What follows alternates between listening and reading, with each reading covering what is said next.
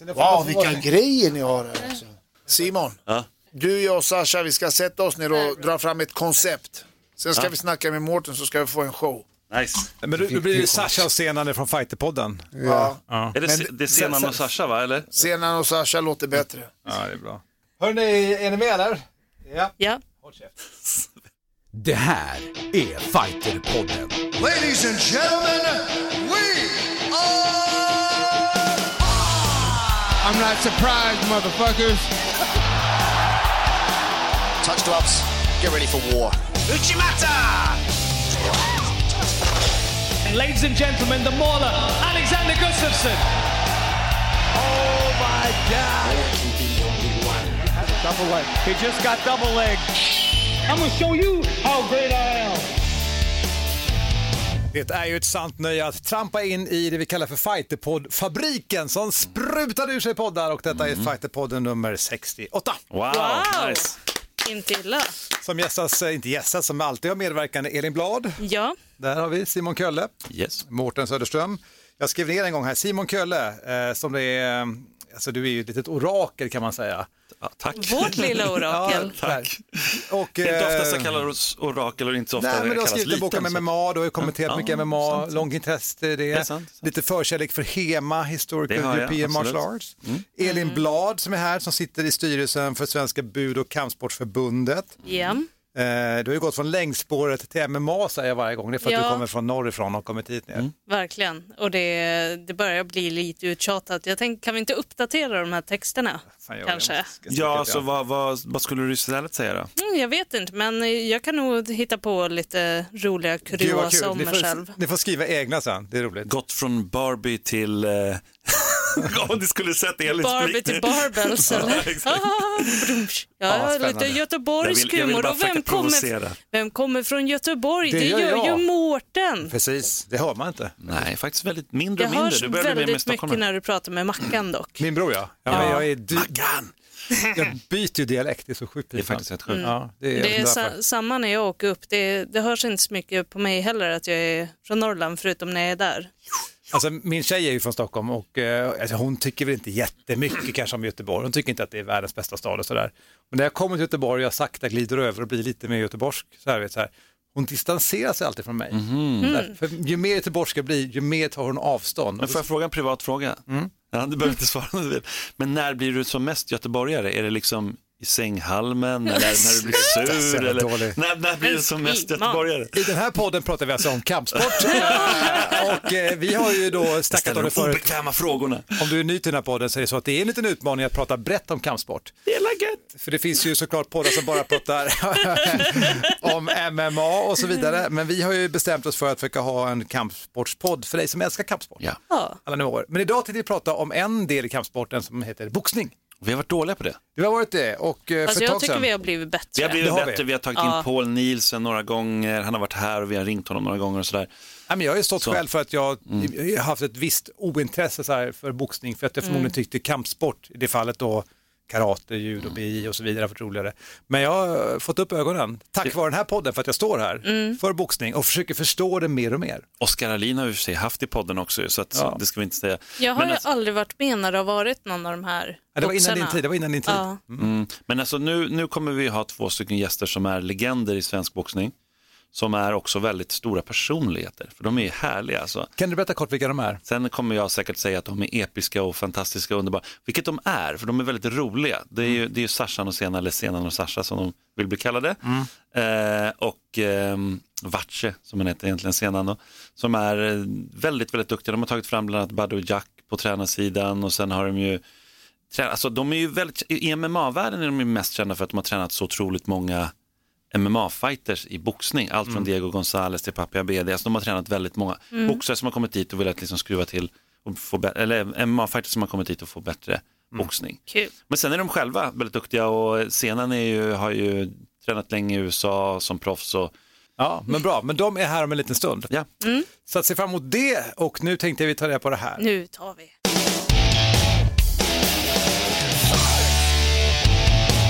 Elin är helt övertänd här nu på kampsportsnyheterna, vad händer? Nej men jag tycker bara att det ska bli så kul att prata om UFC-galan som var i helgen. Ja, varsågod Simon Köhler, kampsportsnyheter. Tackar, tackar. Jag tänker att vi faktiskt inte börjar på UFC för en gångs skull. Mm. Utan vi börjar eh, på det som har lite varit här nu senaste tiden i Sverige. Fight Club Rush 6. Precis. Som Fighter TV bland annat filmade bra tyckte jag. Jag gillade den sändningen, jag såg den. Och där hade vi då Tobias Harila i huvudmatchen som knockade Fernando Flores. Eh, Fernando som är väldigt allround, väldigt svår motståndare rent generellt. Väldigt svår att knocka, även om han har blivit det förut till och med. Eh, Tobias Harila ser bra ut. Han ser riktigt bra ut. Verkligen, han ser vass ut. Och han hade ju självförtroende när han gick in i det här, det fanns ju ingen tveksamhet. Och Tobias eh, Harda har ju varit borta ett tag. Just det. Ja, det här var väl lite av en comeback för honom. Ja, det var en comeback. Eh, han har haft eh, handskada, va? Är det, tror jag. Och sen så är det ju så att han är bokad för att möta Adam Westlund som jag då kallar Sveriges eh, Nate eller Diaz. Diaz. Bröderna, jag, tror, jag, jag är osäker på om han kommer gå någon match innan, alltså Adam Westlund också. För gör han det så hoppas man i så fall att han vinner den, för man vill ha det här mötet att på Superior Men är Challenge. att den pla- planerad till typ i maj då Ja, det är eller? maj, majgalan Superior Challenge, så vi peppar peppar att det kommer få bli, kunna bli en gala vi med vi tanke nämnde faktiskt ingenting om corona, men det ska Nej, men man ta för sig. Nej, men så är det ju. Det, vi får ju Mm. faktiskt se allt, allt från kampsportsgalan som ska vara nästa helg och allt möjligt.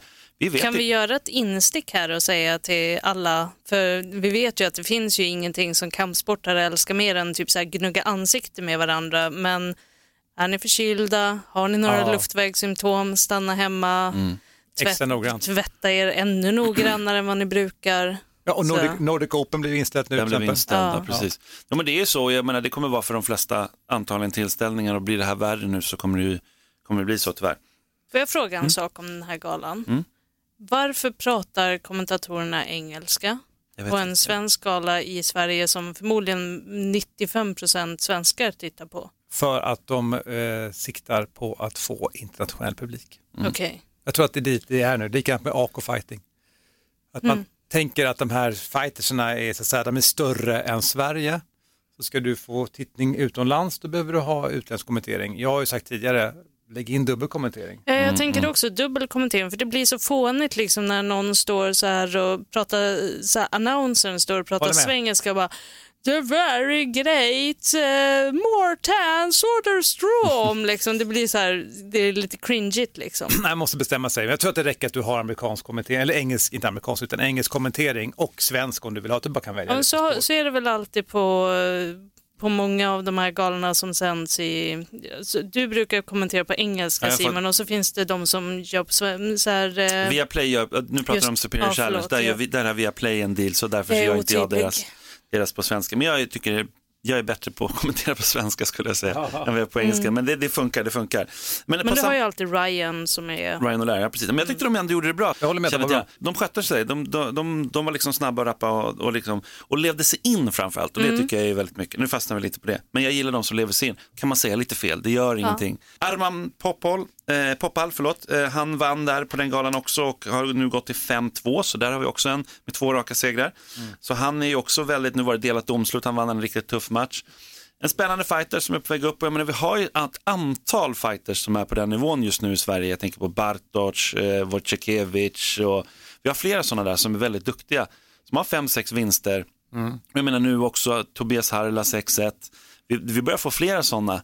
Det börjar bli riktigt intressant, skulle jag nog tycka.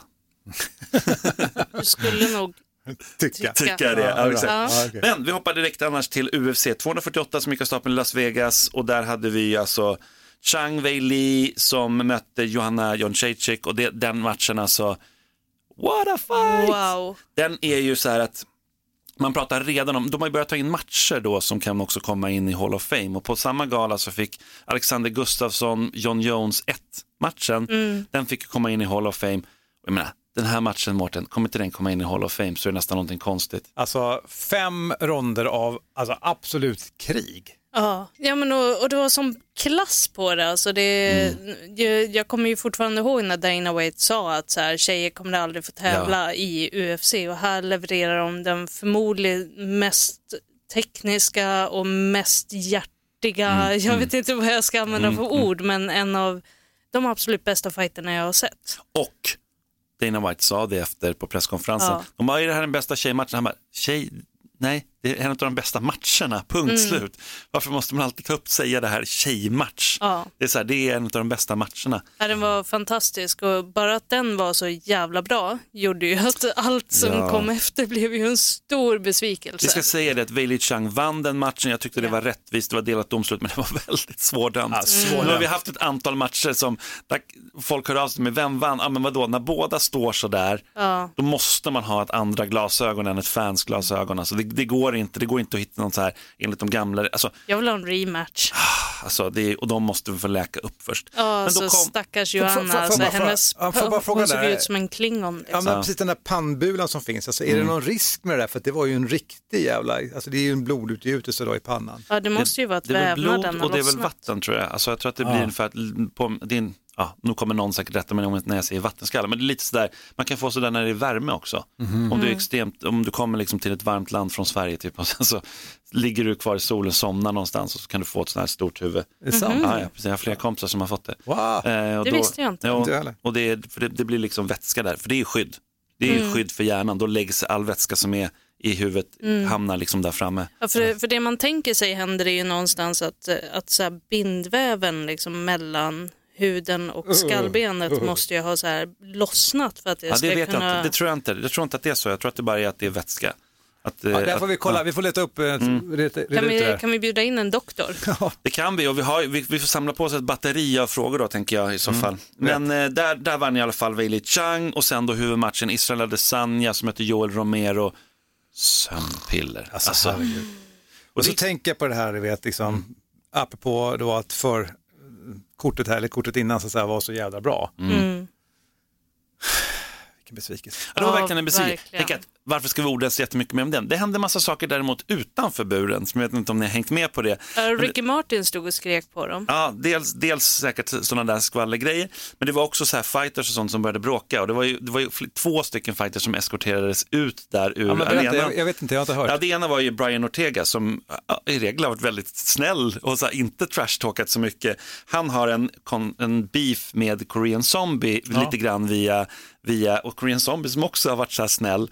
Eh, han är egentligen jävligt förbannad på hans översättare. Som, Va? som, är, ja, precis, som är en känd, han heter Jay Park, han är väldigt känd popartist från Sydkorea. Han, alltså, han har multimiljoner fans, alltså Platinum har han vunnit flera gånger, eller fått för sina skivor och sådär. Så han är superstor och han har liksom översatt lite grejer åt och han är kompis med Korean Zombie. Och det gillar inte Brian Ortega, så Brian Ortega väntade tills när Korean Zombie gick på toa. Då sprang han fram till eh, Jay Park och gav honom en rejäl örfil så han flög ner bland stolarna. Och polisen kom och bara, vill du, you wanna press charges? Och eh, Jay Park sa ja. Så att eh, nu har han gått ut och liksom Så det var mer fighting action utanför buren än ja, innanför i den här jävla matchen. Exakt, och, och Paolo Costa då, som eh, är ju fantastisk fighter, obesegrad än så länge, i, också i mellanvikten som kommer möta Israel Adesanya näst. Det var det jag menade med Ricky Martin. Ah, han, han ser lite ut som det. Han eh, gastade ju på ganska rejält och började försöka klättra, han klättrade över kravallstaketet och började röra sig mot buren efter matchen då. Och då tog ju polisen honom också och eskorterade bort honom därifrån. Så att, eh, Men varför vill han, vill han in i buren på en gång för att möta Adesanya? Nej, han, sa det, han, var med faktiskt i presskonferensen efter. Han sa jag vill inte slåss mot honom, men jag ville upp dit och liksom hypa en match. Men Typ, typ att jag kommer ge motstånd till skillnad från... Eh, det känns lite som att den Romero. tiden är förbi. Ja, det är det. Han kommer ju, han, och han kommer ju springa rakt efter Israel Adesanya också, så att det, det är ju, det skulle vara en chock om den matchen inte blir spännande. Men, eh, men det är ju lite sådär att, Han ser så jävla stor ut. Alltså många säger Han, att han han, bantar väl extremt mycket för invägningarna. vem pratar vi om nu? Eh, Paolo Costa. Paolo Costa. Ah, ja. det gör han ju och eh, Israel Adesanya kallar honom att han är dopad, alltså att han, han, han, är inte- dopad nu som varit dopad förut. Så Mm. att, det, det, han har lite den... Du menar att Joel Romero inte har varit det? Jo, han, han har ju varit det. Han har ju Det är ju han har inte, varit det. det, vi behöver ju inte ens prata om att Joel Romero är rojdad. För det, I alla fall någon gång i tiden. Han Nu var- är det ja. ändå hård, hårda bud. Men det, det är ju, ja, låt oss inte gå in i hela den diskussionen Nej. igen. Men... På samma gala så en, en intressant fighter som kom tillbaka som var borta två år om jag inte minns fel var ju Sean O'Malley. Jag vet inte om ni såg honom, han var ju på underkortet. Eh, gjorde en fantastisk dynamisk insats. Han är grym striker och han kan grapplas också. Han är lång och ranglig och förut var, såg han liksom lite smal ut, lite så här tanig. Nu har han byggt på sig lite under de här två åren han har varit borta. Det, där har vi en sån här typ vi får se om han kommer vara så bra, men det är lite så här Zabit, eh, om ni kommer ihåg Magomed Mm. Sharipov där, som eh, du gillar att jag säger hans efternamn. Du gör det så bra, det är som, det är som godis i öronen. Eller hur? Eh, det var i alla fall den, den galan som varit. Om vi tittar lite framåt då så har vi en UFC-gala nu. här, tycker inte du att Mark och Madsen från Danmark Jo, gjorde en jo jättebra han ska match? också få cred, absolut. Jo, men han gjorde det. Han, han har ju sina luckor dock och det var ju ganska tydligt att, och det som är skönt med honom, då han är silvermedaljör i, i, i brottning, det är i OS, det som är kul med honom det är att han ändå vet lite grann sin, sina brister också. Han bara, ah, men jag, håller, jag, vill, alltså, jag ska jobba mig uppåt och jag får jobba på mina brister. Men Så nu mötte han ju han Austin Hubbard, alltså, Mm. det var ju bra motstånd. Jag, för jag såg ju Mark, när han, eh, Mark Madsen då, när han var i UFC, Köpenhamn. Danmark, ja. ja. precis. Eh, och jag tycker han har utvecklats sedan dess direkt. Eh, men det är ju, jag, jag tycker det, alltså, Mm. han ju, blir mer- lite ju trött mer- ändå, sådana här saker. Han, ja, Vad sa han blir lite trött i Men slutet. det är ju fortfarande Ja. väldigt tidigt i hans UFC-karriär. Men han eh, bröt ju käken på typ två ställen. Så han hade, den var ju nyopererad nu. Jag såg någon bild på Instagram där han satt med här bildäck runt huvudet för att hålla allt på plats. Bröt han checken den här gången igen? Nej, I den här matchen. Åh jo. jädrar. Nej, det, är, det, är, det är hårda bud alltså. I Mellerud. Verkligen i Mellerud. Tittar vi framåt så har vi UFC-gala nu i veckan. Alltså det är typ UFC-gala varje vecka Mårten. Ja, det är galet. Det är helt galet. Och Det är kul. Jag tycker det är kul. galet. Ja, det är Galet. det. Göteborgsk humor. Från en norrlänning. Alltså, Och eh, då har vi Brasilia. I Brasilien då så kommer det vara den här och då har vi huvud, huvudmatchen är Kevin Lee. Så han kommer ju från den här spektakulära vinsten på knock mot Gregor Gillespie, eh, som jag vet inte om ni kommer ihåg. Och sen så och han kommer möta Charles Oliveira. Många blandar ihop den här cowboy Oliveira med Ja, han eh, Charles Oliveira som, jag vet inte, han har vunnit sex raka nu segrar och alla de har han avslu, avslutat i rond ett eller två. Nu kommer han möta Kevin Lee, det är, det är ingen dålig fighter alltså, Charles Oliveira. Så det blir väldigt kul, jag menar, och sen har vi Damien Maya kommit tillbaka som, jag vet inte om du gillar honom, jag har bara fått för mig att du gillar honom Elin. Jiu-jitsu. Alltså, jag, jag har ofta tyckt att Damien Maia är ganska tråkig men jag tycker också att jag är orättvis som tycker det. Okej. Han kommer möta Gilbert Burns i alla fall, alltså landsmannen då, som har fyra raka segrar, som slog en som jag i alla fall vet att du gillar väldigt mycket, Gunnar Nelson. Mm. Honom gillar du Elin, eller hur? Ja. Han är ascool. Eh, och, och nordisk, eh, om vi tittar på nordiska fighters så har vi Damir Hadzovic som kommer gå där och han, eh, han har 3-3 nu i UFC så att han måste börja rädda upp lite vinster. Han möter Renato Mac- Macchiano, eller Moicano menar jag. Eh, det andra är väl en kaffe? Macchiano? Det latte macchiato. Macchiato, jag dricker inte kaffe, det är därför. Eh, nu har han förlorat två i rad på TKO i UFC och eh, ja, innan det så vann han två. Så det, det blir väldigt intressant. Namir är väldigt bra. Jag, vet, jag kommer ihåg att jag såg honom i The Zone möta Mikael Höjemark en gång i tiden. Kommer du ihåg det Ja, Mårten? gud, det måste ju varit liksom Det the var zone länge sedan. sex eller fem, way back. Ja, det är väldigt länge sedan. Men Jag jag kommer ihåg att du jag- kommenterade Jag Mårten. kommenterade den matchen. Gjorde precis. du? Ja, jag har ju någon bild när du ligger och stryper ut Micke Höjemark när det var någon så här Kimura Talent, Ah, ja, just det, just det. när det var någon talangjakt. Och du gnällde för att jag hade korsade fötter.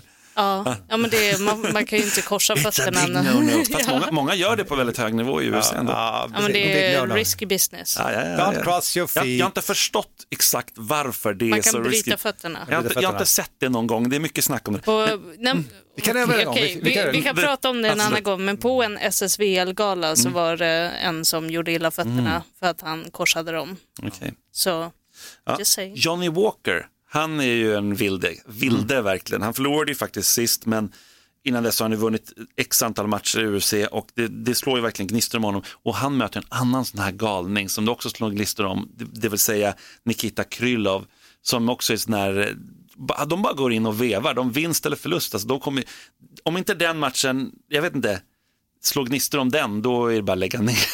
Och när är den här matchen? I helgen. Ja, i helgen. Ja. Gud vad härligt. Jag älskar det. Ja, det blir, det blir riktigt kul. Veckan efter det så har vi en till UFC-gala och den är i London. Jag tänker vi inte ska prata så mycket om den, men där har vi Tyron Woodley som möter Leon Edwards i vältervikten. Det är en hög, alltså det är verkligen en, det är väl tvåan och trean eller något sånt där i vältervikten. Så det är väldigt så här, det är en väldigt intressant eh, gala av den anledningen. Sen har vi ju det här coronaviruset. Jag bara Alltså- tänker att det är inte alls säkert att den galan blir i London. Nej, och, och det de har gått ut med, för galan veckan efter det då, då kommer det vara, då, då är det en gala som ska vara i Ohio och där är det Francis Ngannou som ska möta han Jersinho Ro- Rosenstock eh, som är 10-0 i huvudmatchen och där har guvernören gått ut och sagt, alltså i Ohio att eh, rekommendationen är att inga events inomhus ska hållas och eh, de ska i så fall hållas med stängda dörrar så då är ingen publik. Men det är tvek på att kommer UFC ha en gala utan publik? I don't know. Alltså, eh, frågan är ju om det skulle hålla, men jag tänker att om, om man tittar proportionerligt hur många som är där och hur många som tittar, så alltså, det borde fortfarande gå att göra business på, Pay-per-view. Ja, Ja, det är ingen pay-per-view-gala så att jag menar, det, det är väl mer det. Då får det bli det. Ja, ja kanske. Ja vet, eller alltså, de, de får ju in pengar på något sätt. ja, de får ju via E ESPN och All, sådär. det är ju så. allt är ju inte helt avhängigt. Nej, De nej, det är det ju inte. Men, men människorna Det är i lite om de publiken. tänker the show must go on eller om de tänker att de ska skjuta. De har ju skjutit på galor vad förut. Så de, tråkigt. Ja, vad om, om man tänker på dem att de vill etablera sig som en så här idrottsorganisation, Mm. då ska de ju argumentera för att ja, men vi vill låta våra atleter fortsätta. Vi tar vill förlusten låta lite grann. Ja. Ja, men lite faktiskt göra lite goodwill. Jag vet inte vad, vad som händer också med E ISBN. Om de, de, det är ju ändå kontrakt, de kanske måste. Så här. Jag, jag i alla fall vill veta lite mer om det så jag kontaktade en av mina kontakter i UFC idag på vägen hit och bara liksom kollade läget. Och de, det de har gjort det är att de har, de har tagit en läkare alltså så här, och satt honom på, han är högsta ansvaret för deras kommande galor nu och kan säga bu eller bä och då ska inte Dana White kunna säga någonting för då har den läkaren sagt det. De, de har gett mandat till en, läk, en speciell corona-expert då typ. Bra. Ja, det är väl kanske bra. Det, man måste lite grann tror jag också, tänk i USA, det är ännu viktigare där. Du måste säga ifrån dig ansvar. på alla sätt. För det, det kan inte liksom vara Dana Whites ansvar att sen spred sig det i någon, på någon gala. Nej, Liksom. Det är ju en PR-katastrof. Hörru, vi har gäster på gång, hur går Vi är det? gäster på gång, vi har, nå- vi har tre, fyra grejer kvar. Fjolårets SM-guldmedaljör i thaiboxning, alltså Kim Falk han, eh, från Drakstadens kampsport, han har fått en drömmatch, bokad K1. Eh, World Grand Prix 22 mars, så det tycker jag var absolut på Saitama, den här klassiska Pride-arenan. Eh, liksom, arenan. Eh, det blir väldigt häftigt och vi har även eh, Jonathan Sarai som, från Sweden Top Team som går match i Japan också, en K1-gala eh, i Okayama och det, det blir, eh, han kommer möta en riktig så här, eh, legend, eh, Kunitaka Fujiwara som är 39 bast nu och eh, har varit, ja, han har Ja, varit världens rekord, han är också... Ja, otroligt rekord. Så det blir väldigt kul. Sen har vi gett snabba, med på lite snabba nyheter här. Eh, Vi har Andreas Bain Gustafsson som är ett av de här svenska namnen som verkligen är grym. Han kommer gå huvudmatchen på Excellence Fighting Championship 3 i Linköping 2 maj. Mm. Och där möter han Tom the Viking Crosby som inte är så känd för svenska fighters. Det är en engelsman, 6-1 i record, som har två raka segrar på avslutningen. Så alltså han var framgångsrik amatör. Jag tror att det är väl där de flesta kanske svenskar som Finns har en fått det. konflikt i en engelsman går in och har The Viking som mellannamn? Men särskilt som den här Bane går ju runt med så här viking roligt. överallt, så Ja, det kommer ju bli viking mot viking i Precis. så fall. Han, mötte, han var ju ganska duktig amatör som sagt den här Tom och han, han var uppe i alltså 2016-2017 där, då var han liksom uppe i så semifinal och så. Han förlorade semifinalen om det var i Europeans, European Open mot eh, Roster Mackman på domslut. Men annars så, nu har han, nu har han en förlust av sina sju matcher som proffs. Så det kanske är en rätt bra match för Det tror jag, det är hans absolut bästa match, det, än så länge i alla fall skulle jag säga. Sen har vi norsken Martin Hamlet, också 6-1 i rekord, apropå det, det är många som är 6-1 nu. Han har stuckit iväg och skri- signat på PFL. Så att, eh, det är Kul. Det ju är potentiellt, ja. ja. det, är, det, är, det är liksom potentiellt 9 miljoner norska kronor eller något sånt där blir det för det. Det, vet, det är ingen dålig slant om man skulle vinna där, men han, jag kollade på vilka han har i lätta tungvikten mot sig och det är så här, det är väl en fighter som har dubbelt så många som honom eller en, en mindre än dubbelt. Alla de andra är betydligt, alltså han är så, han är absolut den minst erfarna i hela det där startfältet. Ja, ja, det är på en helt Men, annan men du, har vi någon svensk med i år också i PFL? Nej, inte än så länge. Inte vad jag har sett, nej. Så det är, det är Martin Hamlet än så länge, norsk då. Och sen eh, avslutnings, eller snart avslutningsvis, då är det ju, just nu är det, allt handlar egentligen om Khabib. Khabib och eh, Tony Ferguson. Det har varit presskonferens. Och när är den matchen? Den matchen är ju New York den 9 april. Ja, det. så det är 8 april, förlåt, i New York.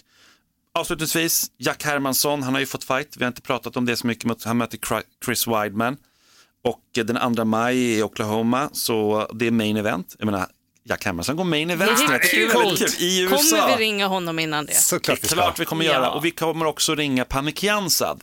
För hon har också fått match. Hon kommer möta Beth eh, vet du det, Korea eh, 9 maj i Sao Paulo i Brasilien. Så Det är ju att vi har- väldigt kul att hon har fått den matchen för hon har ju liksom så här gjort liksom det här jobbet på sociala medier och pushat och utmanat för att få den. Men då, jag upplever att väldigt mycket respekt mellan de två det, också. tror jag, det tror jag. Och det är två tuffingar verkligen. Så det är väldigt. Titta bara på det, Panis kille gick ju faktiskt match på, Ilas, ja. Precis. på Fight Club Rush. Club förlorade? Russia 6. Ja, han förlorade, men det var väldigt jämnt. Han kom in starkt. Ja, han, han dominerade, eller typ dominerade i matchen skulle jag säga. Sen blev han klippt, klippt som man säger. Han blev träffade hårt. Det var proffsdebut, eller hur? Ja. Ja, det var det. Eh, vi kan prata länge. Vi kan kommer vi. prata och vi kommer ringa som sagt gäster längre fram. Men nu tänker vi gå in och prata boxning i Fighterpodden.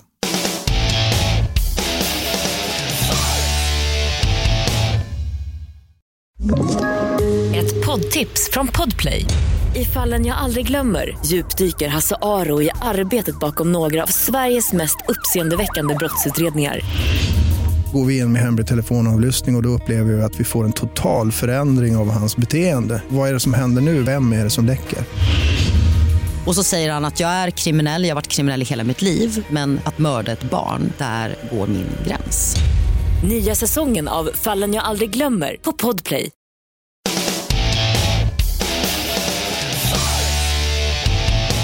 Då är det ju ett sant nöje för Fighterpodden att presentera Senan och Sasha. Tack. Tackar, Det är tackar. verkligen en ära. Jag tänkte att eh, du Simon kan ju kanske eh, berätta lite grann vilka det här är och varför de är här.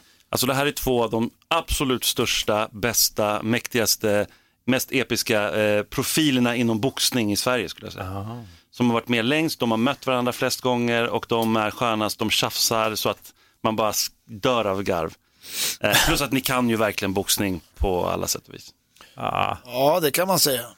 Det kan man. Nej, Och det, jag kan, jag kan boxning, han kan inte boxning. Nu- Nu förstår ni direkt vad jag menar. Och det, det sköna med de här två, det är också det att, eller med er två, jag ska säga till er istället, det är ju att ni har varit med så länge, ni kan så mycket och jag menar scenen har varit och, och sparrat så tillsammans med Tito Ortiz och eh, Phil Baroni och alla de här gamla UFC-personerna. Och var, hur länge var du i USA? Jag var där i sex år och eh, jag tror eh, två år efter jag hade blivit proffs, då började de här UFC-killarna börja träna med oss. Och de jag såg mest av, det var Phil Baroni och Tito Ortiz, för de tränade med oss med en kille som heter Dewey Cooper. Jag vet inte om ni har hört talas om honom, han var någon sån här K1-mästare. Han, han eh, figurerar mycket i Mayweathers gym nu, du vet. Han, han har gått över till boxning helt och hållet tror jag. Och sen för alla som har följt det, typ, typ Rallarsving var ni ju där, var ni med i den, var återkommande och ni är med många år, mycket med Musse Hasselvall, en god vän till er. Ja, han brukar utnyttja oss i sina Exakt, serier och exakt. program och sådär. Exakt. Plus att nu är ni ju väldigt kända för att ni också är tränare. Eller ni coachar och kör plattor och tränar boxning med många MMA-fighters. Även ja. boxare antar jag. Exakt. Själva tränarjobbet är det Sasha, det, det är han som är liksom head coach. Jag hjälper till vid sidan om och eh, ja, tar hand om det, hur ska man säga, det box, boxningsadministrativa. Sånt han inte klarar av. Känns som att han för din talan nu Sasha, är det Han så? kan, kan ingenting. Jag kan allt om boxning. Jag är boxning. Men alltså det här är också dynamiken ni har, för ni har ju en podd eh, med Paul Ja, som heter Ringhörnan. yes. Och där var ju du gäst Simon. Ja, det var det jag tänkte säga, för du sa nyss till dem att eh, de är så kunniga och kan allting, men var det inte att du sa att de inte hade koll som gjorde att du blev inbjuden till podden? Alltså, de är mest kunniga på boxning, men det är klart de kan fighting överlag också. Sen är reglerna, jag fick också frågan där i podden, är du eh, poängdomare? tror jag senare frågade mig till slut. Nej, men det vi säger så här att det var Paul som eh, inte var kunnig. Det var Paul som inte var kunnig. Vi, höll, ju- vi Han hade ju är väldigt samma. kunnig, alltså han, shoutout till Paul, alltså, Nils, han är grym, jag gillar honom jättemycket. Paul är jättebra eh, faktakille Mm. också. Han kan liksom, han har ju varit eh, kommentator för Eurosport flera Mm. år. Men eh, i det här fallet så har Simon faktiskt rätt. Det var Paul som inte var kunnig. Vi, vi tyckte likadant. Mm. Det var snack om John? Jones. Ja, ska vi ta det för lyssnarna bara? Du kan väl kort bara recappa det, för vi har pratat om det i podden förut ju. Ja men precis, det var ju poängen där mellan, alltså, i matchen mellan Dominic Reyes och John Jones som var, blev sånt ramaskri. Men eh, det var ju också att man ska då känna till att reglerna var för- annorlunda än vad många För tänkte. de körde väl inte efter Unified Rules, eller hur?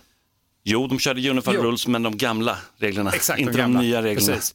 Så om man tänker att de kör nya då, Ja, för Då John det- Jones va- vann ju den klart och då var för att han var smart helt enkelt i sitt fighting.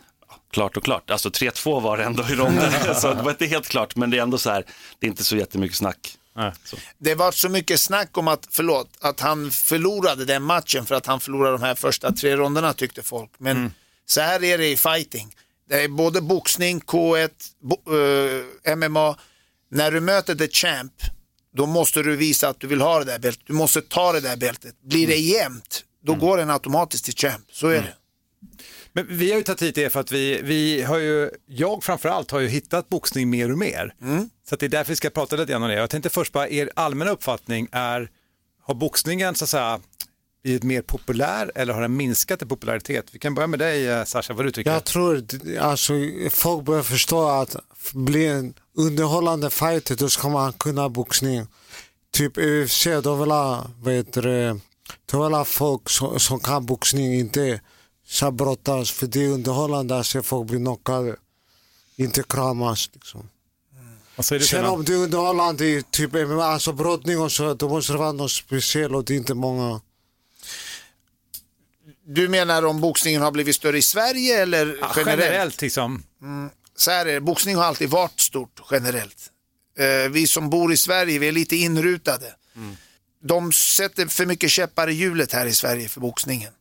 Nu har de ju ändrat amatörreglerna. Du har gått tillbaka till tre gånger tre, du boxar utan huvudskydd. Så publiken kan se vem den här boxaren är. Man känner igen honom.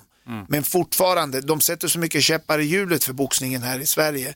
De tröttnar efter en viss grad, boxarna. De tänker så här, för jag har kommit upp till sån hög nivå nu, landslagsnivå. Jag tränar tre pass om dagen, men jag får ingenting för det. Jag måste jobba vid sidan om. Men det måste ju vara det som är det som är så snulligt i det här, för att med tanke på att vi fick proffsboxning tillåten i Sverige, men vi har pratat om det förut i vår podd, men precis där så glider bara MMA in och liksom på en räkmacka. Och det som, som jag upplever är ju att MMA var den som, som plötsligt, alltså plötsligt fick vi professionell mixed martial arts i Sverige. Vi fick ju samtidigt faktiskt tillåtelse att ha professionell boxning, men det var inte den som blev uppmärksammad. Nej, men jag, jag brukar alltid säga så här, proffsboxningen fick en semi eh, tillåtelse. De fick bara fyra ronder. Du har tillåtelse att boxa fyra ronder. Vill du boxa över fyra ronder, då måste du söka tillstånd, vilket kostar mycket pengar. Jag tror ett sånt där tillstå- tillstånd kostar 32 000. Om du räknar ihop, om du gör matematiken då, för att anordna en gala, betala hyra för, för eh, hallen, betala boxaren, betala motståndarens resa, hotell, uppehälle och hans gage då måste du dra folk. Och du kan inte dra folk med en kille som heter Martin Rocco från Sundsvall som, som har, inte ens har en gedigen amatörbakgrund. Så det är därför boxningen inte blir populär här. Jag kan dra en liknelse till exempel när eh, Canelo Alvarez mötte Floyd Mayweather. Då var jag där i Vegas för våran svenska Badou Jack som Sasha har tränat. Han boxade också på förkortet då. Det gick inte att komma in på en bar ens och kolla på den matchen. Så slutsåld var den. Alltså arenan var slutsåld och så hade alla barer satt så här skynken för fönstren så folk inte kunde stå utanför och titta och det kostade 100 dollar att komma in på baren. Tre veckor senare mötte Alexander Gustafsson John Jones, vilket också var en mega hypad match. Då fanns det hur mycket plats som helst överallt. Så generellt är boxningen mycket större. I Sverige syns den inte. Kolla, så här är det. MMA, de har t-shirts och såna grejer som är populära. Det är här modigt.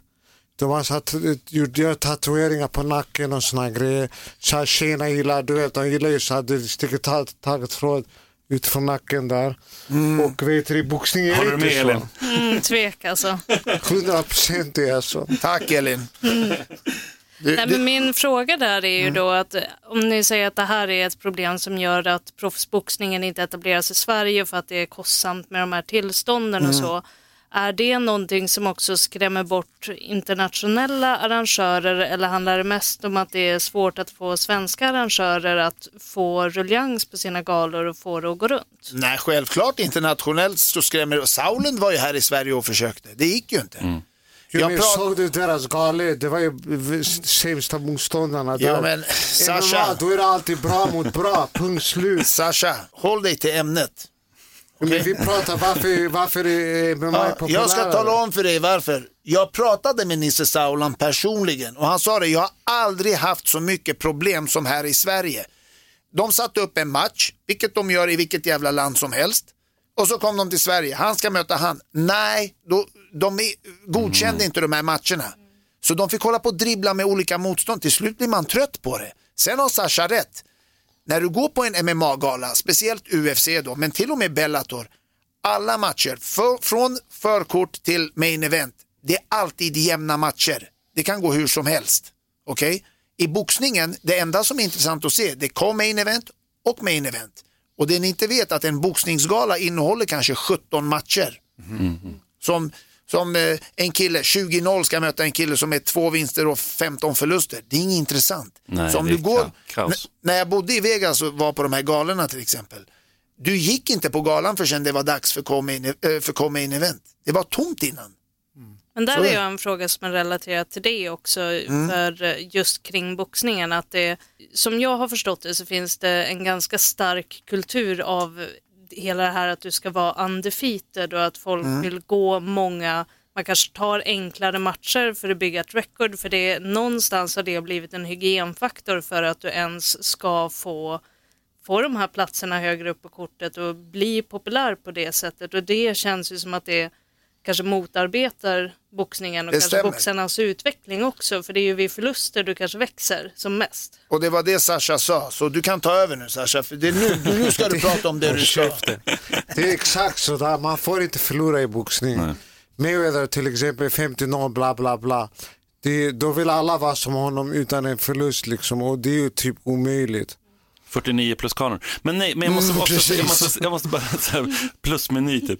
Men det, jag måste säga det, det du sa där eh, senare om det här med när, när John Jones mötte Alex och det där. Jag, har- jag, jag fattar den grejen, men är det inte lite så också, som du också var lite inne på, att, att det finns att det bara egentligen är de här jättematcherna i boxningen som får den här enorma uppmärksamheten. Sen finns det jättemånga andra matcher som inte får. Nej. Vi hade, vi hade en gala i Uppsala nyligen, det fick inte jättemycket hype. Alltså det är lite så här en eh, svensk eh, boxningsgala. Alltså det, Men jag sa det precis till Mårten här, I- jag pratar generellt. mm, ja, jag. I Sverige, då är boxningen jätteliten. Ah, okej, okej. Mm. Men generellt pratar jag. Det här var, jag pratar inte om barerna i Sverige, jag Nej, jag pratar om fattar. barerna Ja. i, i där i Vegas. I USA också, det är inte lika stort. Det med MMA har tagit över, vad säger du? Jo, men kolla, för- kolla här. För, för, för min poäng var, ju- för frågan, frågan är så här, jag som då är lite äldre av gänget här, nej, men den växte upp, alltså när jag växte upp så, alltså jag kommer ihåg att jag var i USA när jag var i 20-årsåldern, då pratade man om ABBA och så var det Ingemar Johansson. Ja, Ingo och Ingo så här. Det var ändå på 80-talet, 90-talet jag var där. Ja, ja. Här. Fortfarande, och, han, och då tänkte jag så här, jag är uppväxt i Göteborg, var det 54 han gick den här matchen, eh, det, här, det var 53 600 åskådare Ja. på Ullevi, liksom. det är legendariskt. Liksom. Ja. Och han vinner matchen på två minuter vad det var för någonting. Eh, jag tänker den historien, den kulturen finns ju. Och diskussionen har varit att man inte haft proffsboxning i Sverige och jag upplever ju i min uppväxt att amatörboxningen var rätt tråkig.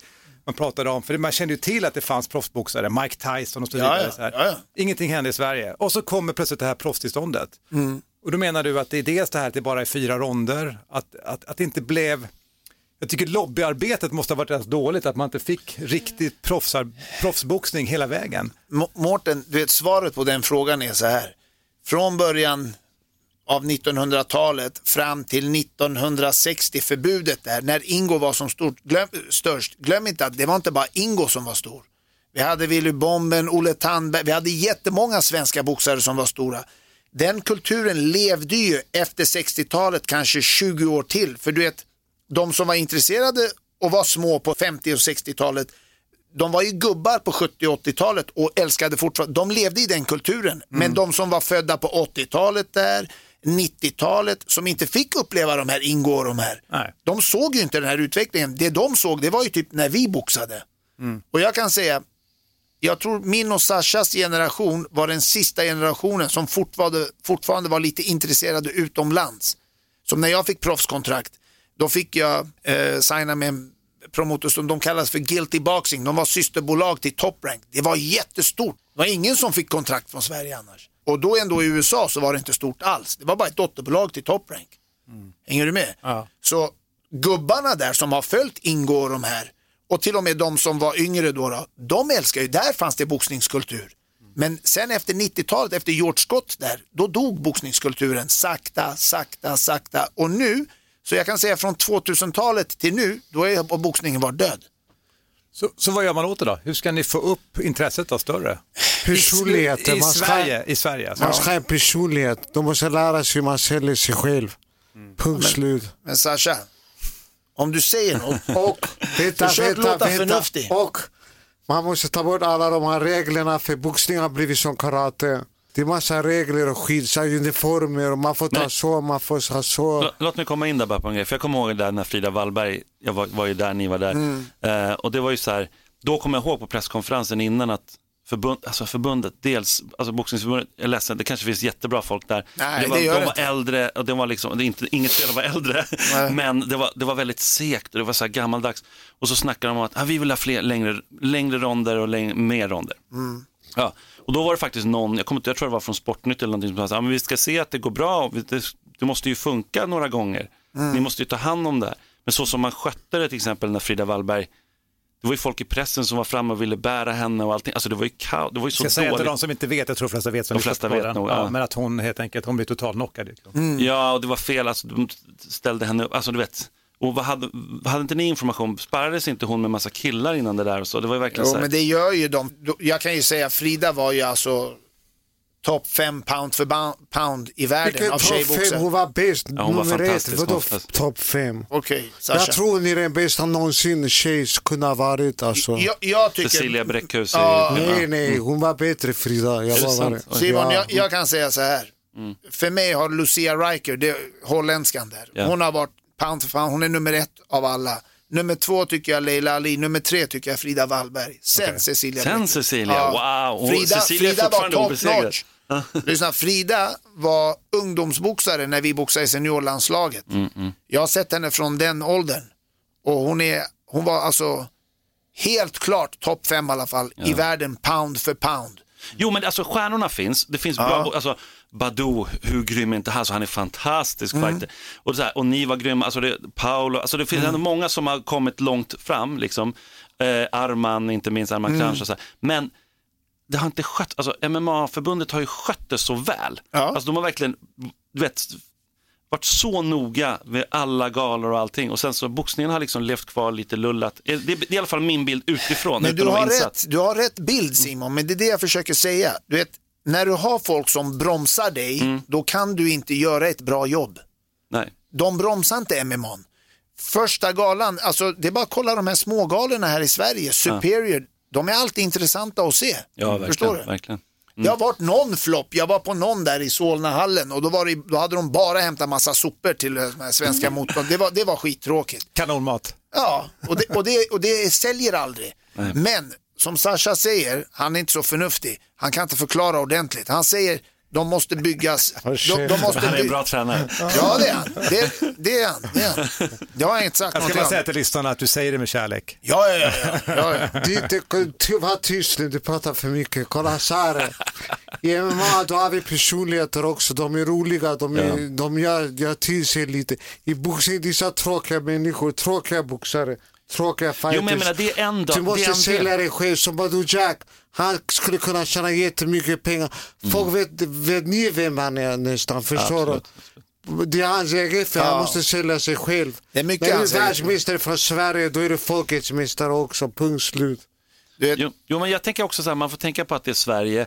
Då behöver man liksom ha fixat så att alla regler är korrekta, allt är korrekt. Alltså man måste ändå gå in lite i det här att okej, vi är i Sverige, då får vi gå med på de svenska, lite tråkiga, Ja, lite ja. safea, göra dem, visa så här, nu har vi- kört tio galor, ingenting har hänt. Mm. Men när alla ögon var på, precis alla ögon var ju på den här Frida Wallberg-galan. ja. Och det var dessutom MMA-folk där eftersom att Diego Gonzales mötte eh, David Ja, Bjälkheden. men det, var nog, det var jävligt illa att Det, det, var, att, att det det, inte det sköttes. kunde inte vara sämre enligt mig, den Nej. galan. Men jag vill säga att det har spilt över, för att det är en teori här, som jag tycker, det har spilt Mm. över också så tillvida att det har varit, till viss del såklart att MMA fortfarande brottas med att det är skadligt, alltså det här är fortfarande fighting, det är boxning, men jag tycker att tack vare de här profilerna, inte minst vill jag säga att det mål har blivit så pass accepterad. Vi har pratat om det här, verkligen, liksom att, vi hade något exempel någon gång att liksom, du vet, när är en sport legitimerad? Ja. Typ när eh, Axa Havegryn vill sponsra en fighter, liksom. och där är vi nu. Alltså man från Gunde Svan till det exemplet, Japp. då är fighting accepterat.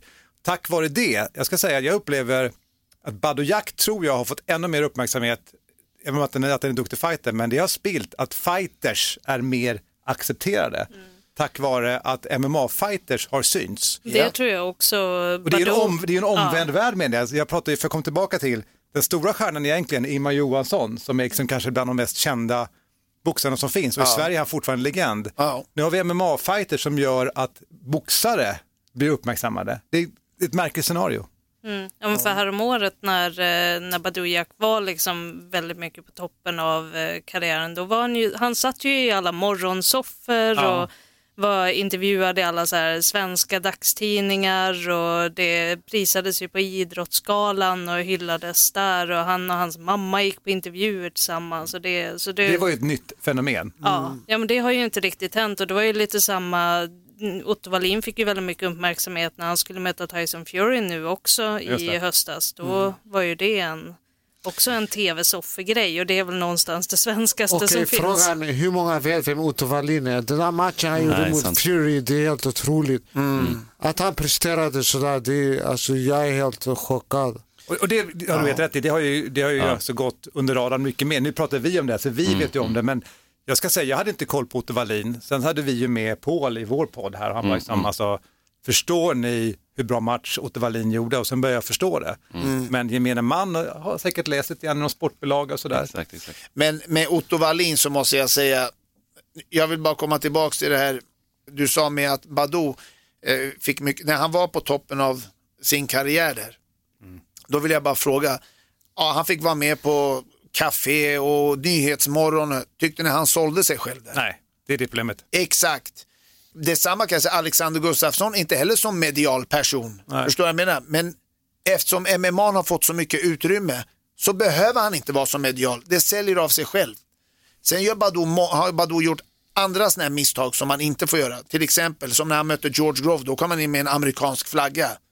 Han är ingen amerikan, han är svensk. Då kom han in med en svensk flagga. Så det är många som liksom tittar snett på han där. Och det ledde till, till exempel till att han inte fick det här eh, årets idrottare eller vad det var. Utan han förlorade mot en kille som hade vunnit silver i diskuskastning i ett VM. Och det är egentligen, om du tittar idrottsmässigt, då är det en skam för Sverige att en kille som har vunnit två titlar i två olika viktklasser förlorar mot en kille som har vunnit ett silver på ett diskus-VM. Det är en skam. Men han har sig själv att skylla. en fråga bara. Vet ni hur många som kör diskus? Vem kastar diskus? Har ni någonsin sett en som kastar diskus? Ja, det har jag faktiskt. Det har Det, jag det är faktiskt. så kul att du säger det, för jag har exakt samma citat. Det, det vet du själva hur mycket uppmärksamhet vi får kring curling. Ja. Hur många känner någon som spelar curling? Ja, det är inte, inte många. Alltså, ta det på varje fest.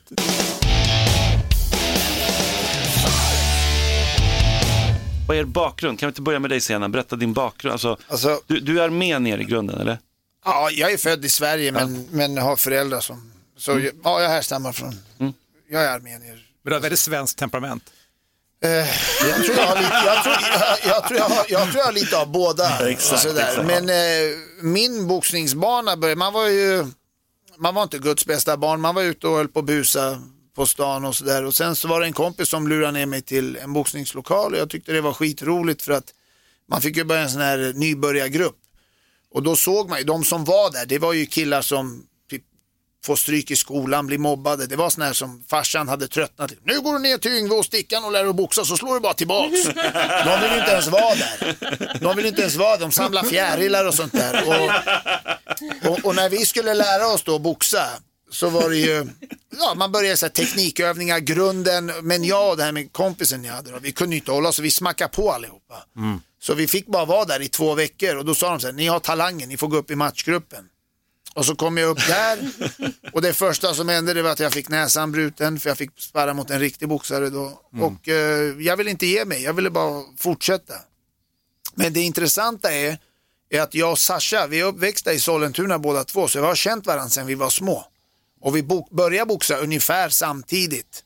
Och så blev vi rivaler. Så vi har ju alltid varit kompisar så, men i ringen har det bara varit, det har varit business. Vi har liksom råkat bara stöta på varandra i samma Så, klass. när vi var små, vi uppväxte i Sollentuna, jag var sex år, han kanske var åtta år. Jo, åtta år var han, han är två år äldre än mig. Jag var mycket bättre än honom i fotboll. Och sen när vi gick till boxningen blev jag mycket bättre än honom där också. Han har vunnit någon- fler matcher mot mig, men det betyder inte att han är en bättre boxare. Styles make fights. Men, men, vänta, om han har slagit dig fler gånger, är han inte en bättre boxare då? Nej, det är skoj. du kan fråga alla som boxar på 90-talet, vem är bättre? De kommer säga jag är bäst. Vet ni, jag ska bara, jag vill bara klargöra en sak. Jag vill bara klargöra en sak för er som inte känner Tionde oss. matchen nu, tionde matchen. Kolla, Sasha, kan jag få prata nu? nej, nej, du har pratat tillräckligt. Kolla Säg så här. När, när vi boxades, det var poängsystem. Det var så här, man, det som träffar eh, tydligaste slag, typ så. Och man fick så här fem poäng och såna grejer. Och du vet, han var så här, han slog ett slag och, och sprang iväg. Det är inte ens boxning för mig. Säg poäng, po- poängkarate. Alltså karate, precis som karate. Och det var han bra på. Jag var mer så här. Ska säga till Jag var lyssnarna här att eh, Senan, han ser inte riktigt lika. Men vem skulle vinna i en MMA-match mellan er två? Alltså, du, Jag- behöver, du behöver inte ens fråga det. Jag skulle mangla honom. Och det, är det, det kommer leda till att vi kommer göra en MMA-match och jag ska sparka in hela ansiktet på honom. Ska han få se. Och sen Senan, eh, eh, för din del då, liksom, vad, vad tog du vägen sen? Jag tänker så, så här, karriärsmässigt i din boxning. Jag kom ju upp där på landslagsnivå. Jag blev etta i Sverige. Sen 98 där tror jag blev jag etta i Skandinavien. Och boxade fram till OS-kvalet 2000. Förlorade mot tysken där. 3-3 i kvartsfinalen. Så jag tog mig inte till OS, vilket var en av mina största drömmar då. Och då hade jag redan fått erbjudande från USA om att bli proffs. Så jag åkte över där och snurrade runt lite. Det var, jag hade fått från fyra ställen, Miami, Detroit, Vegas och LA. Eh, Så jag hann till Miami, LA och Vegas och där vart jag nöjd. Så jag stannade där och struntade att åka till Detroit. Och sen bodde jag där i sex år.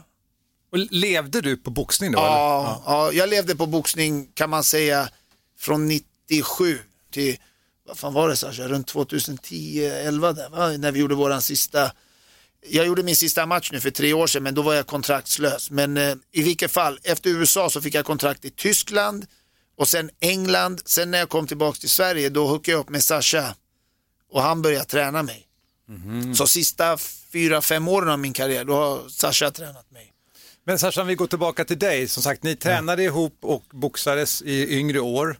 Ja, Vi tränade inte ihop, vi var Nej, olika Så, här- så här klubbar. var det. Vi uppväxte där i Sollentuna, vi var små. Vi spelade alltid fotboll tillsammans, jag var mycket bättre såklart. Jag ville bli världsmästare i fotboll, typ så. Men jag gillade att slåss mycket, så jag slogs hela tiden. Sen, kom, sen ville jag boxas till slut.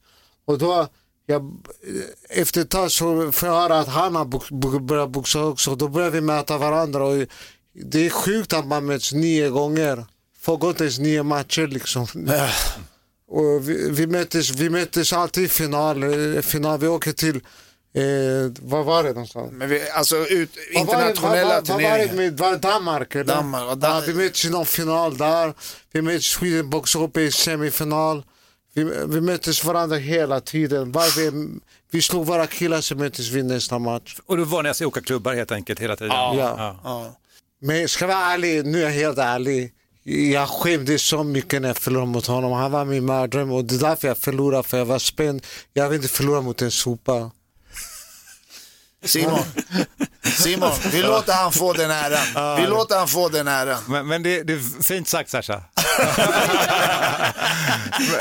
Och det är därför, Han ska vara ärlig också. kolla, jag blev hans tränare på grund av att han kom till mig och sa Sasha kan du visa mig riktig boxning? Okej. Vet du, på, det, på ett sätt stämmer det. Jag, jag gick till så här, Sasha, om det är någon som kan mig, då är det du. Men då har du varit, kommit, hem från USA, eller hur? Ja, Får jag bara fråga, men Sasha, var du någonsin över Nej, USA? jag, jag, jag vann SM-guld när jag var 21 år och då tröttnade jag för jag bantade för mycket och jag bantade bort min karriär helt enkelt. Banta för mycket? Ja, och då jag, bara, jag, jag fortsatte det inget bra. Sen, sen då öppnade jag upp, upp VBC, eh, em, Vallentuna Box Club. Det. Vallentuna Box. Det var Ja, mixat, ja, det. Ja. det var mixat boxning och... Det var typ K1. största klubben på den tiden, Just K1 det. och såna grejer. De var jätteduktiga, bra tränare och så. Och precis, alltså precis utanför mitt hus. Och då började jag vara tränare där. Så, sen kan du, bör- så började jag prata lite med jag så här istället och så. För jag har alltid kunnat boxning. Jag har tittat på boxning sedan jag var kanske tio år. Varje dag. Han blev en mycket bättre fighter än han mötte mig. Mycket bättre. Jag utvecklades mycket under Sasha, det måste jag ge honom. För eh, som sagt, om man har mötts så många gånger och följt varandras karriärer så mycket, då kan man varandra. Jag tror att om, Sasha, om det hade varit tvärtom och han hade varit utövaren som proffs och jag som tränare så tror jag att jag också skulle kunna utveckla honom för man kan varandra så bra. Men satt det långt inne för dig sen att be Sasha att träna honom? Nej. Trä- trä- Träna dig? Nej, jag tror det skulle sitta lite längre in om jag hade om det var jag som hade trean och han sexan, men nu är det ju tvärtom. Men hur kom det här in med att ni började träna MMA-fighters och sådär? När, kom, när började det? Och... Men vi fick förfrågan bara. Jag tror Omar Buish, eh, som är en legend inom eh, MMA här i Sverige, han frågade om jag kunde hjälpa till på Pankras där. Och eh, då fastnade Musse, för han, Musse var inte alls bra stående. Och eh, han tränar än idag med oss och tycker det är kul och har utvecklats som fan. Så det var så det började. Man, jag, jag, tror- jag tror att den här vågen, jag tror när Dana White gav det här ultimatumet att nu får ni sluta brottas för det säljer inte, ni måste fightas. Då spred det sig kring hela världen. Alla ville liksom lära sig att bli bra stående. Så jag tror många thaiboxare, K1-killar, boxare har fått en förfrågan om att kan ni hjälpa oss att köra stående. Men det måste också göra att ni, ert intresse för MMA, alltså att titta på det, måste också ha ökat för er. Ja. För det var ju en period när det var väldigt mycket brottning. Ja. Eh, och jag tycker kvaliteten, det kan vi ju pratat ofta om, alltså hur den har, alltså evolutionen inom boxningen i MMA. Ja. Och också att sådana faktiskt duktiga karateutövare har kommit tillbaka. Liksom. Alltså, alltså, är man duktig på att pricka och har liksom tagit karaten till MMA Mm. och tagit in en kunskap i liksom balans, distans, timing Mm. från boxningen, då blir du riktigt farlig. Ja, ja, ja. Alltså de har gjort det fantastiskt bra. Dana White är ett snille. Han har, han, han har gjort det riktigt bra. Jag kommer ihåg på den tiden när de här började att träna med oss, när han precis hade gett det ultimatumet. Vi fick ju alltid biljetter att gå på de här UFC-galorna. Kommer du ihåg med Ken Shamrock när de mötte?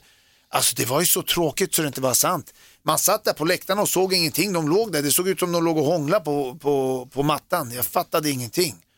Och kolla hur det har utvecklats Men visst. alla vill stå idag liksom, de vet att det är det som säljer, det är det som kommer göra mig stor. Så självklart, jag har blivit jätteintresserad av MMA. Jag tycker det är mycket roligare idag att kolla på en hel MMA-gala än att kolla på en hel boxningsgala. Jag kollar fortfarande bara på co-main event och main event. Jag får, får lägga till, jag tycker personligen, fast det är min uppfattning, det är ju när det är en duktig stående fighter Mm. så älskar jag ju typ att det är en tre ronders och så i andra ronden i slutet så går han, tar han ner och brottar ut en annan person. Ja. Det tycker jag är det bästa av allt. Ja, Alltså jag måste ändå hålla med dig där, för jag har börjat titta lite mer på boxning nu på senare tid och jag tycker alltid att boxning är mycket värre att titta på. Jag tycker att det är jobbigare att titta på för det är liksom det här konstanta våldet mot huvudet och det finns ingen break i det. ingen variation. Nej, men det, det finns ingen variation och det finns inte heller liksom någon dynamisk break i det. För det för när jag tittade på den här matchen som var nu senast mellan Deontay Wilder och Tyson Fury. Ja. När de, varje gång de går in i clinch, då är ju min tanke att ja, men okej, nu kanske det blir clinch, de hinner återhämta sig lite, det, någon kanske tar ner. Det existerar ju inte i boxningen. Nej. Och när man ser någon vara så pass borta som Wilder var Mm. under väldigt många ronder, det, det gör liksom att jag tycker det är, jag gillar inte att titta på det. Du är mycket känslig. så. Nej men alltså jag, ju, jag började ju med MMA efter att ha sett den här matchen där BJ Penn slår någon blodig och slickar av handskarna liksom. Då är jag bara, "Ja, det här ska jag pröva men. men det, Då är inte hon så känslig. Nej, då är du inte känslig. Nej, nej men det är, jag vet inte, jag tror också att det är för att jag tänk, tänker liksom på de här långsiktiga skadorna mer. Alltså att folk får cuts och blöder, det är en helt annan sak. Men, Vet du vad grejen är med boxning? Det är att, med de här skadorna i boxning. Jag, jag vill bara klargöra det en gång för alla för att som sagt, man får inte utrymme i pressen att förklara hur det här går till. När du förbereder inför en match, nu beror det på hur många ronder du ska göra, men när jag förbereder mig inför en 8-10 rondare, då sparrar man, räkna med att du sparrar mellan 40 och 60 ronder under den förberedelsen. Okej? Det är väldigt lätt hänt att du blir nedslagen någon av de gångerna och kommer upp och fortsätter. Men en nedslagning, det är en lätt hjärnskakning. Det kan också vara en stor hjärnskakning. Och då är det så här, har du oturen då kanske åkt på en propp tio dagar innan match, då är det upp till tränaren och ditt team att stoppa dig för den och säga typ, du ska inte gå den matchen tills du har gjort en MRI-undersökning och sett att allt är klart. Men många boxare, eller alla boxare, gör nej, inte det. det. Och det är väl precis den grejen och det problemet är ju inte till exempel MMA en främmande för heller. Vi hade ju ett fall i Sverige med en amatörtjej som hade blivit knockad på träning, sen gick och fick en hjärnblödning under Ja. EM. Så det är ju ett problem där också. Men Ja. det, det som är lite väsensskilt det är ju just det här med räkningen. Och att eh, om du ställer dig upp och klarar av att hålla upp händerna så Ja. får du fortsätta käka stryk Ja. på ett helt annat sätt. Ja, och Sen kan man ju tycka att i MMA så är det ju ofta att folk hinner få in fler slag för om du blir nedslagen och är på väg ner de sekunderna det tar för domarna att gå in och bryta så kan någon hinna få in två, tre smällar Ja. när någon är ute. ja. Men det är inte det här ställa sig upp, ner, ställa sig upp, Nej, ner. så Kampsport det är inte så, så mycket skador som andra sporter som fotboll och så hela tiden. Men när det händer så är det någon annan som gör så att det blir så. Det där, och då skrivs det i tidningar, visas på tv och så. Men tänk dig alla de här som hoppar fallskärm som dör. Vem skriver om det? Förstår du? Det är, det är mycket mer värre grejer i andra sporter. Det är en väldigt skillnaden- utsatt sport. Skillnaden, skillnaden är att i, i kampsport är det någon annan som gör skada. Men man kan undvika det genom att ta sitt ansvar. Nu hjälper jag både Sasha och en gammal landslagskamrat till oss, Tonton Semakala, och, och liksom vägleda fighters, träna dem och hela det här. Och jag är jättenoga med det, att blir de nedslagna, då ska de gå och göra en MRI för att kolla så att allting står rätt till. Det, det är vårat huvudansvar, det är ledarens huvudansvar att göra det. Om de gör så, då blir det mindre skador. Nummer två som kan leda till skador, det är det här med vi snackade om eh, tidigare, bantningen. Om du inte bantar korrekt, då är det jättelätt att du kan råka på skador. För att panikbantar du och du inte har någon vätska kvar i kroppen, automatiskt så tar kroppen vätska från huvudet. Och alla vet att hjärnan ligger och skvalpar i, i vatten i huvudet. Ju mindre vatten det blir, ju lättare är det för hjärnan att åka in i, i skallväggen. Och där blir det hjärnblödningar. På våran tid till exempel, det var ingen som visste om något sånt där. Nej. Sasha bantade fel, jag bantade helt fel. Jag kommer ihåg, jag kan ge ett exempel. Sista turneringen på året, var Tammerfors. Det är en stor turnering, det är en OS-kvalificerad turnering. Vi skulle boxa Tammerfors. Och jag, jag hade boxat hela säsongen. Vad gjorde vi på den tiden? 14, 15, 20 matcher per säsong. Man boxar hela tiden. Det är inte som idag. De boxar typ fyra matcher och tycker det är bra. Vi boxade jättemycket på den tiden. Och det var sista eh, turneringen Tammerfors. Det var en och en halv vecka kvar och jag hade struntat i att kontrollväga mig hela tiden. Och ställer mig på vågen och vägde 68,5 jag, ska, jag, och jag skulle väga 60 kilo veckan, eh, alltså om en och en halv vecka. Wow! Och jag trodde att jag gjorde rätt när jag drack inget vatten, åt ingen mat. Jag åt en yogi om dagen och trodde jag gjorde rätt. Jag var helt slut när jag gick upp där i Tammerfors. Hade Du, mött... du klarar fick det mycket bättre än mig i alla fall. Jo, men man gjorde många misstag som kunde leda till skador säger jag. Och det gör de än idag också. Jag kan, jag kan nämna alla de här fallen. Alla de här fallen. Då har de antingen blivit nedslagna tätt in på match eller så har de bantat fel. Så enkelt är det. Jag tycker det finns ett tredje fenomen som dock har blivit mycket, mycket bättre, men det var framförallt, nu pratar jag kanske mer för MMA initialt, det var ju mismatch. Ja, För att få motståndare. Liksom. självklart. Självklart. man tittade bara så här, och det tycker jag var ett problem att alltså, först tyckte publiken, gud vad kul, han slår honom jättemycket, tills ja. bara så här, fast han, är inte ens, han har inte ens kapacitet Nej. att försvara sig. Ja. Eh, och det tror jag med tiden, där, där tycker jag att idag är det inte alls lika ofta måste jag säga. Inte i MMA, men i boxningen är det fortfarande så. Är det så? Ja, det är det jag menar med förmatcherna där. Mm. Det är så löjligt, det är ointressant. Nu när MMA finns, då vill man ju se det här jämna. Det är ju det som är intressant. Man vill se den här fighten. Man vill inte se någon snubbe som är 25-0 möta en kille som är tre vinster och 18 förluster. Det är, ingen sant. som vill se det. Nej, det är sant. Mårten, du brukar ju alltid fråga om pengar, så ska du inte göra det nu då? Blir, blir man, jag kan göra det åt dig. Blir man rik på att vara coach? Alltså, vad, hur, Nej, hur, hur, är, hur är modellen? Alltså, tar ni procent? Och, alltså, jag förstår att ni inte kan avslöja exakt, men ungefär. Varför kan de inte det? Jag kan avslöja, jag kan avslöja, avslöja exakt. exakt, avslöja Det, exakt. det, det är så här. Bra Mårten! I Sverige, I Sverige gör du absolut inga pengar. För att, eh, som, jag kan ta ett exempel här. Eh, Sasha och jag startade Badou Jack. Han gjorde sina sex första matcher med oss. Sen hjälpte vi honom till dit han är. Vi ringde våra kontakter i USA. Vi, vi såg till så att liksom, han fick det han har. Enligt min mening, hade han varit liksom eh, korrekt nu, då hade Sasha kunnat få ett namn i boxningsvärlden. Inte i, att han skulle betala Sasha, utan om han bara nämner Sasha i några intervjuer så skulle Sasha kunna få ett namn i boxningsvärlden och direkt så vill folk från kanske Frankrike, Tyskland, USA ta in honom som tränare. Så funkar det i tränarbranschen. Är du tränare i till exempel USA eller eh, England, Då har du lite större chans att tjäna pengar. Får du fram ett, eh, ett löfte, Mm. då är du signad med honom. Liksom. Då, då, då kan du tjäna pengar. Men i Sverige är det väldigt svårt. Väldigt, väldigt Och svårt. vad är det då, får man procent på det här? Det funkar en sån 10 10 procent brukar det 10 vara. procent. Och det är inte mycket pengar. Är det Mayweather typ tränare till honom, då kanske får en procent, men det räcker. Ja, då, då är det bra ju. Det är jättebra. Det är, alltså, Alltså, det är de får på riktigt en procent. ja, ja.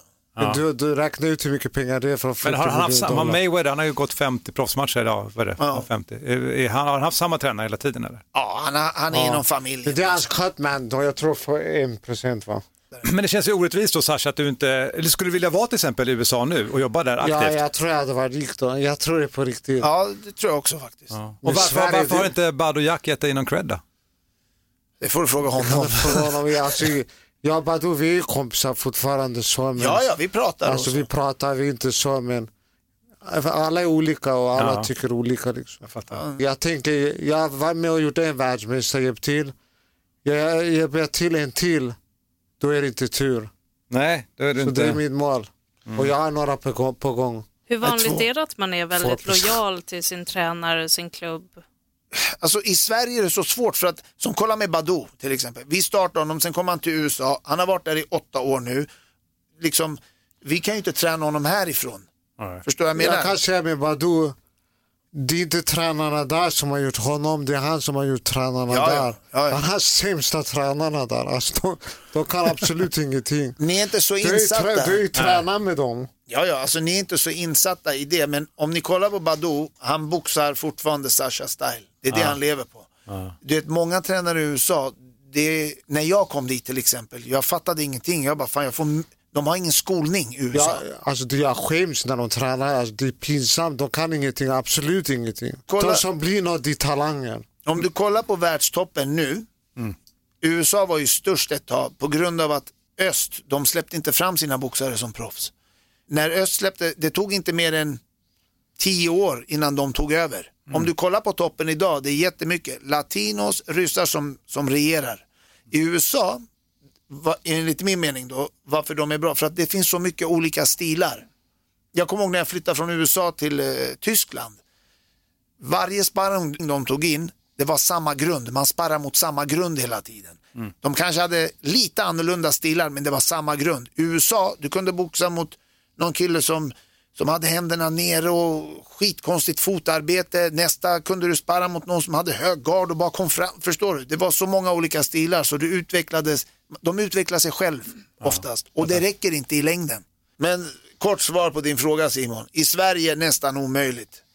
Eh, För du förlorar dem när de blir proffs. Liksom. Och då är det svårt att hålla den kontakten. Men om du bor i England, USA, Frankrike, Tyskland, ja du kan göra. Kolla Uli Wegner till exempel i, i Tyskland som har tränat de här. I, I Tyskland på den tiden, då hade de så här, varje stall hade tre tränare. Och signar de dig Mårten, då sa de så här, du får välja någon av de här tre tränarna. Ja. Jag fick ett undantag. Jag fick på kontrakt att om jag signar med er, då måste jag ha min tränare från USA. Som, eh, som har tränat mig som proffs då. I, bö- från, ända till jag träffade Sasha. Och de fick betalt. De hade månadslön plus procent. USA, där är det så här, om du börjar träna med någon, då måste du betala, på min tid var det 75 dollar i veckan. Fram tills du fick ett namn, då börjar det bli pro- procent. Och blev jag en Oscar de la Hoya, ja då måste vi ju diskutera om procenten. För då gjorde de så mycket pengar. Du vet. Jag tänker vi ska snart runda av lite grann här, men om vi tänker nu Sverige, Ja. vilka är de framtida namnen? Vilka ska man, om man nu inte är insatt i boxning, vilka är de namnen som kommer dyka upp, tror ni? I boxning, Ja. jag kan säga så här. eh, Det är så bra att du alltid svarar först. Men det är det som är grejen, det är därför jag alltid har varit tio steg före Sasha. Jag är alltid först. Jag låter han prata på grund av att idiotin kommer först, sen kommer intelligensen. Men man ser att du är en tänkare, Ja, Sasha. Johannes Berhan är en boxare som jag med nu. Han är 2-0. Vad heter han sa du? Johannes Berhane. Han är jätte, jätteduktig men vi måste, som någon har, eh, vill satsa på honom, lite pengar och så, få matcher till honom och så, han kommer bli världsmästare.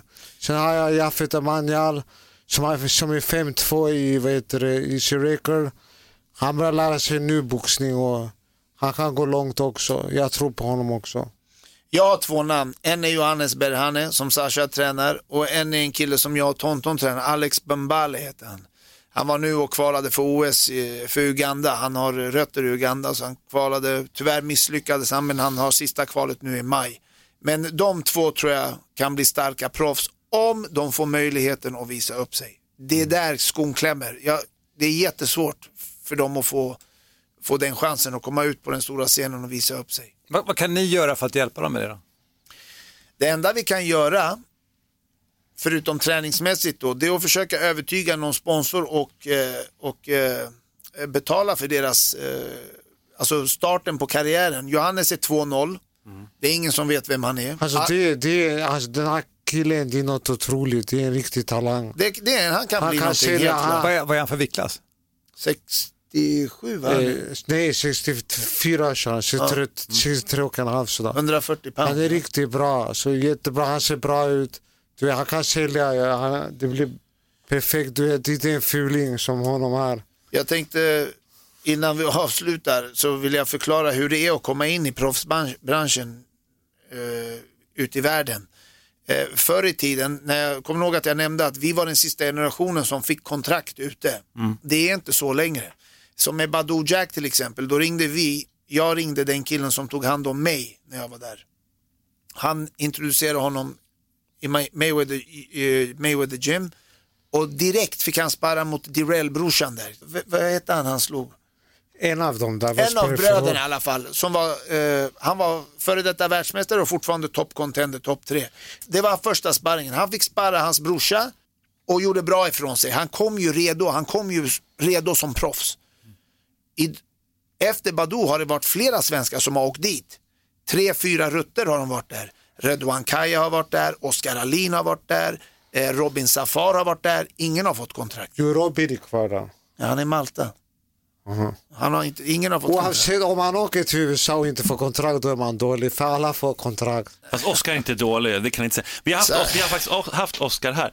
Kan vi inte säga någonting om honom? Vad, vad, vad säger ni om hans ingen stil? säger att han är dålig. Nej, Grejen du sa att om han är måste- dålig, om man inte får kontrakt, hamnar det, det, det, det, Det är fel. Man, Han man behöver inte vara han dålig men det är dåligt att inte få kontrakt. Det är det. Nej, men så här är det. Jag Men han, pratar, är, han är också the golden boy. Han har ju Han lite den här aura. Han Han är är lite han aura. där Ska har han är en talang och så här, men han boxar på ett lite fel sätt och så jag tror man skulle kunna fixa lite små grejer skulle han gå hur långt som helst. så, här, så här är det. Om, om vi, lå, låt mig nu så det blir rätt. Det är inte så att alla får kontrakt i USA. Visst, om du vill vara en eh, journeyman, då får alla kontrakt. Det är ingen som åker till USA för att bli journeyman. Journeyman, ni vet vad det betyder va? Det är att möta talangfulla killar för att ge dem ett test. Okej, då får alla kontrakt. Badou fick inte ett sånt kontrakt. Han fick, ett promotion, han fick en promotion deal med Mayweather. Okej, det fick inte Oscar Alin. Det fick inte Robin Safar. Det fick inte Rudwan Kaya. Och det betyder bara en sak. De är inte bra nog. Så enkelt är det. Fattar. Din fråga var, hur kan ni hjälpa? Ja. Vi kan hjälpa genom att fixa sponsorer som betalar promotorn, eh, deras motståndare, alltså betala våra boxare för att boxa. Så enkelt är det. Om du vill boxa idag, om Oscar, Oscar Alin vill boxa idag i USA eller i England, det kostar honom för en fyra rondare runt 19 000 kronor för att vara med. Okej? Det kan vi hjälpa till med. Försöka hitta en sponsor som är redo att betala de här matcherna. Tänk då en lång period. Du, du kommer få ett namn när du är runt 8-10-0. Det i slinga runder, alltså i pengar, är runt mellan 300 och 400 000 någon ska spendera på dig för att du ska få ett namn. Sen kan han börja tjäna pengar på dig. Jag fattar. Det är det enda du kan göra för att hjälpa boxare idag. Så enkelt är det i Sverige. Men man kan vara journeyman och vara känd ändå. Jo. Du kan skriva upp där Emanuel Augustis. Kan du, Emanuel Burton, kolla upp honom. Journeyman. Ja, men det, Det finns många- undantag såklart. Hur, ja, hur många fler? Förstår du?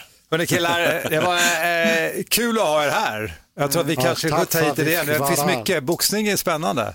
Mårten, tack så mycket för att vi fick vara här. Men innerst inne vet jag att du menar tack senan för att du är här, inte den här åsnan. Vi ger en applåd till scenen och Sasha. Tack så mycket. Tack, tack.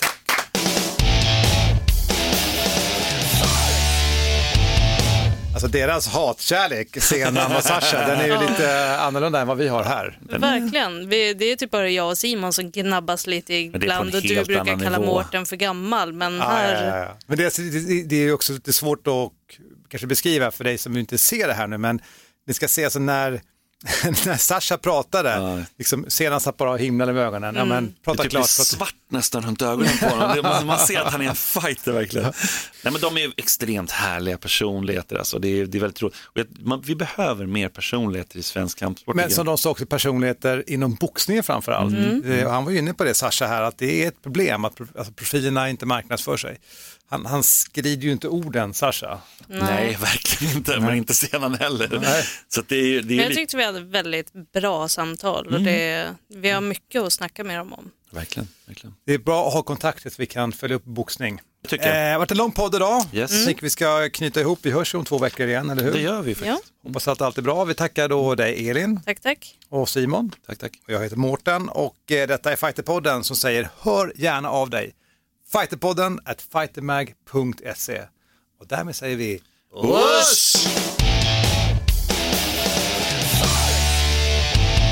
Fighterpodden produceras av Suba Media för Radio Play. Jag tänker också, ska vi göra ett promo-klipp av det här så kanske Mackan kan klippa ut när scenen säger så här är det. Ja. Så här, väldigt många gånger rad. så här, så här är det. Det är faktiskt väldigt roligt. Ett poddtips från Podplay. I fallen jag aldrig glömmer djupdyker Hasse Aro i arbetet bakom några av Sveriges mest uppseendeväckande brottsutredningar. Går vi in med hemlig telefonavlyssning och, och då upplever vi att vi får en total förändring av hans beteende. Vad är det som händer nu? Vem är det som läcker? Och så säger han att jag är kriminell, jag har varit kriminell i hela mitt liv men att mörda ett barn, där går min gräns. Nya säsongen av Fallen jag aldrig glömmer på Podplay.